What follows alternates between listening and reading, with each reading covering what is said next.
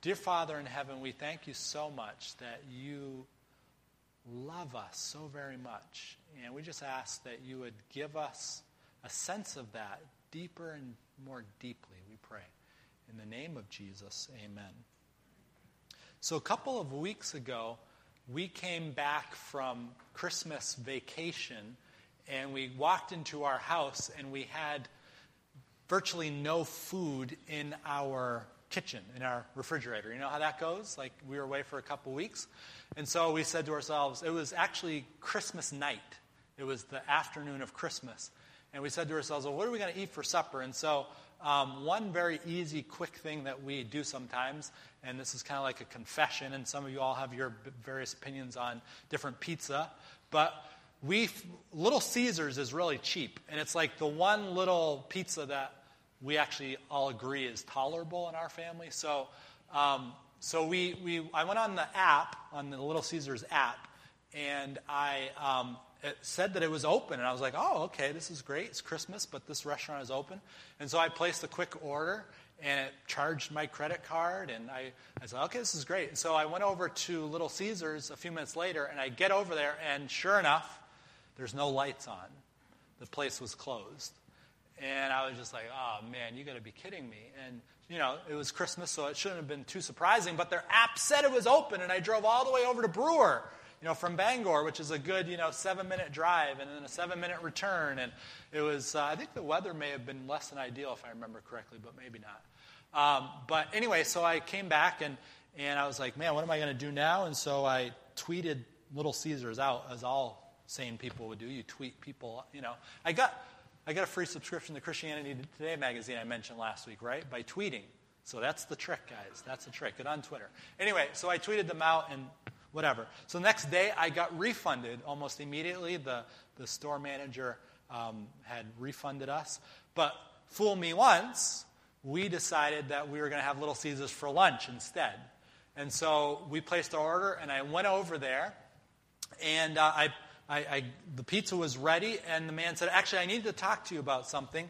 We, um, we saw that you ordered pizza last night. We didn't have any, and so uh, we weren't open. Something went wrong, and so I just want to let you know I refunded you. And I said, Okay, that's great. Well, at Little Caesars, they have these little dipping sauces. And uh, other times I've gone in there, and they have just given me those dipping sauces for free. And so I figured maybe they're free. And so I said to him, Oh, can I have these dipping sauces? And he says to me, No, they will cost you money. Now, as I was standing there in my head, you know what I was processing?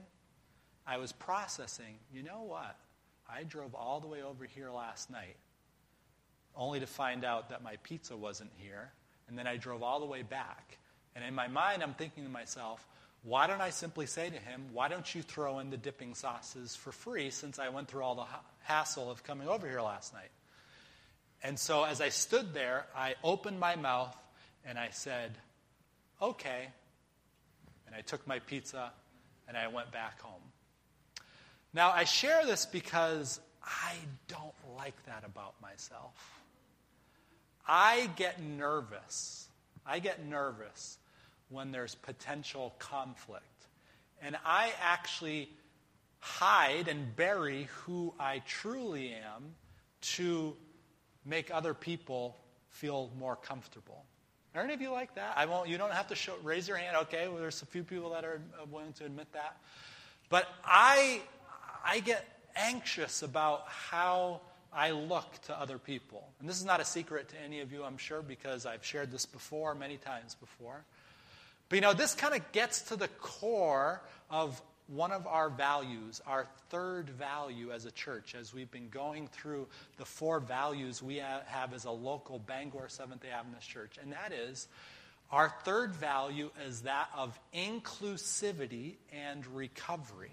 Inclusivity and recovery. As you and I, we're going to unpack a little bit as we go forward, but as you and I learn to become who we were created to be, as we learn to become who God has designed us to be, so that we are not who other people want us to be, right?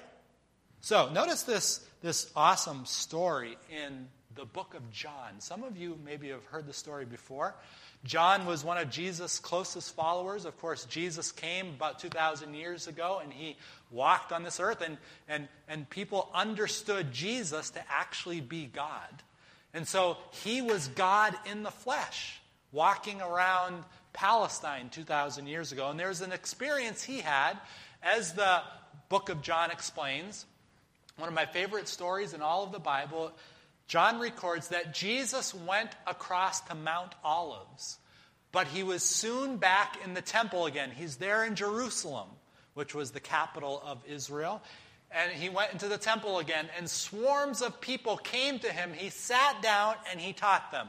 They wanted to hear what this teacher, this, this man, who some of them agreed was God, others of them were trying to figure out who exactly is he.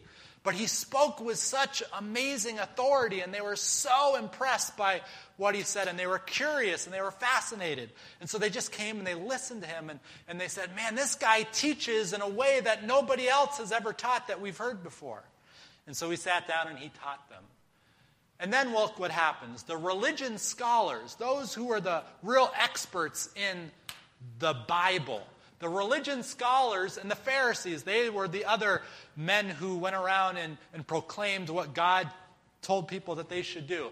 They led in a woman who had been caught in the act of adultery.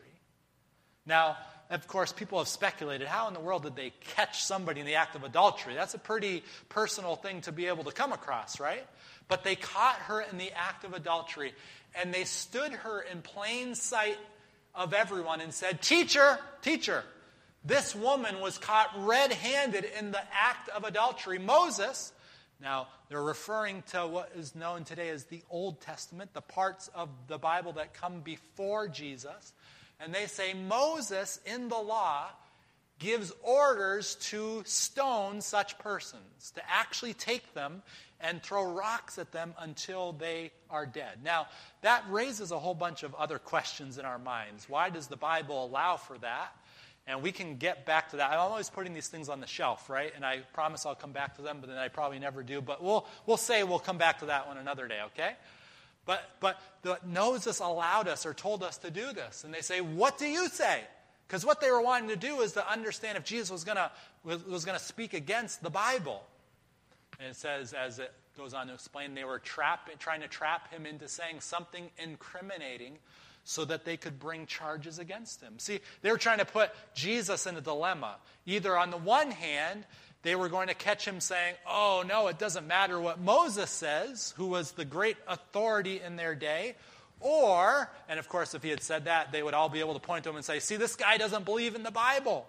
Or, if he would say, Oh, yeah, stone her, that was not permissible under Roman law, who were the people in charge at that time. So they would be able to take him and say, see, this guy is, is commanding capital punishment. Well, notice what Jesus does. Jesus bent down and wrote with his finger in the dirt. They kept Adam badgering him. He straightened up and said, The sinless one among you, go first. Throw the stone. Another translation puts it this way. Another version says, He who is without sin among you. Who, whoever among you is perfect, yeah, go ahead and start throwing stones at her. Bending down again, he wrote some more in the dirt. Hearing that, they walked away, one after another, beginning with the oldest. The woman was left alone. Jesus stood up. Now, according to the gospel writers. This is an amazing, amazing claim. The gospel writers, the people who wrote about Jesus' life, they actually said that he was sinless. He was without sin. So, by Jesus' own standards, he said, If any of you are without sin, throw the first stone. Was there anyone there who was sinless? There was, Jesus. So, we would expect vis a vis Jesus' own standards that he would begin to throw those stones at her. And you can imagine if you're just there, that lady lying on the ground, bracing yourself for the onslaught. But Jesus stood and spoke to her, Woman, where are they? Does no one condemn you? No one, Master, she said. And here are the most powerful words that human ears could hear. He said, Neither do I. Neither do, do I. Jesus said, Go on your way. From now on, don't sin. See, Jesus was revealing God's heart of, of forgiveness and love. And he was, he was communicating to this woman that God's posture, God's attitude, God's, God's view of the human situation is that he does not have condemnation for us. He does not have shame that he thrusts towards us. Jesus, who is God in the flesh, Jesus says, this is the picture of God that you should understand is that God is a God who does not condemn sinners. God does not condemn and bring judgment against those who have messed up. You know, there's a, an expression that I like so many times to share with you, and we'll get to in a, sec- a second. But when we talk about inclusivity and recovery, we are a body, a, a, community that practices inclusivity and recovery. And this is, if you were to go to our website, you would notice these two bullet points underneath it. We aim to be a church where every person who enters any circle, no, circle knows they belong. Everyone being themselves without judgment in all their brokenness and pain. We strive to be a community where every circle is a safe place to grow in grace at the Spirit's pace. So when you come into this building, when you sit down at one of these tables, when you, when you go with us into our home and you're sitting at our tables, and we are, are, are fellowshipping together and we're eating together and we're talking together, or wherever we are, whether it's with a missional community, as we talked about last week, or whether it's us just hanging out at the beach together, or whatever it is, we know that we can be who we are without judgment. We know we can be who we are without condemnation only because we understand that God does not relate to us with condemnation. Jesus did not relate to this, this woman who had, who had violated the law of Moses. Jesus did not relate to her as one who should be condemned. Jesus related to her as his child. Jesus related to her as one who could only grow and heal in the context of his love and grace. You see, some of us, we get kind of, some of us who have been on this, this, this shame based uh, approach for our lives, we get a little scared because we think, well, if you're not talking about what you're supposed to be doing, then nobody will ever do what you're supposed to do. But it's, it's actually counterintuitive. A few weeks ago, uh, a few years ago, I was sharing to um, uh, congregation, the Dexter congregation, I said, God gives us permission to be imperfect.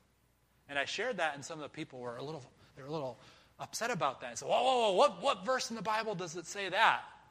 And I said, you have to understand that it's only as we are free to be who we are without judgment that we can actually become who God wants us to be. Think about it this way. I just thought of this analogy last week. If, if, if your child, many of us have children, if your child was work, learning to walk, right? Remember that? Our little children learning to walk? If they perceived that we thought that they were never allowed to fall, would they ever learn to walk? They would never learn to walk. If we expected perfection from them, they would never learn how to walk because falling is actually, as finite human beings within the context in which we reside, falling is actually a necessary part of their growth. Growth and an idealistic understanding of perfection cannot go together. Because it is only as we embrace our imperfection and realize that it's only as God's perfection can be given to us that we can grow in maturity. And so God says to us, You are free to be who you are without judgment. Because that's as you feel safe, as you feel loved, as you feel embraced, that's how you and I grow up to be who God longs for us to be. There's this quote, the one I was alluding to a second ago. There is nothing more healing to the sinful heart than to be fully known and yet fully loved. There's something about that to be who we are, open ourselves up to share our vulnerability and our weaknesses and our pain. Where when we share that and we open up to somebody and we're bracing for condemnation, we're bracing for someone to make fun of us or laugh at us or, or tease us or whatever the case is, we're bracing for that. And when they say, that's cool, you're still precious. You're still important. You're still valuable. There's something about that that actually has the capacity to heal us so that we can become mature children of God.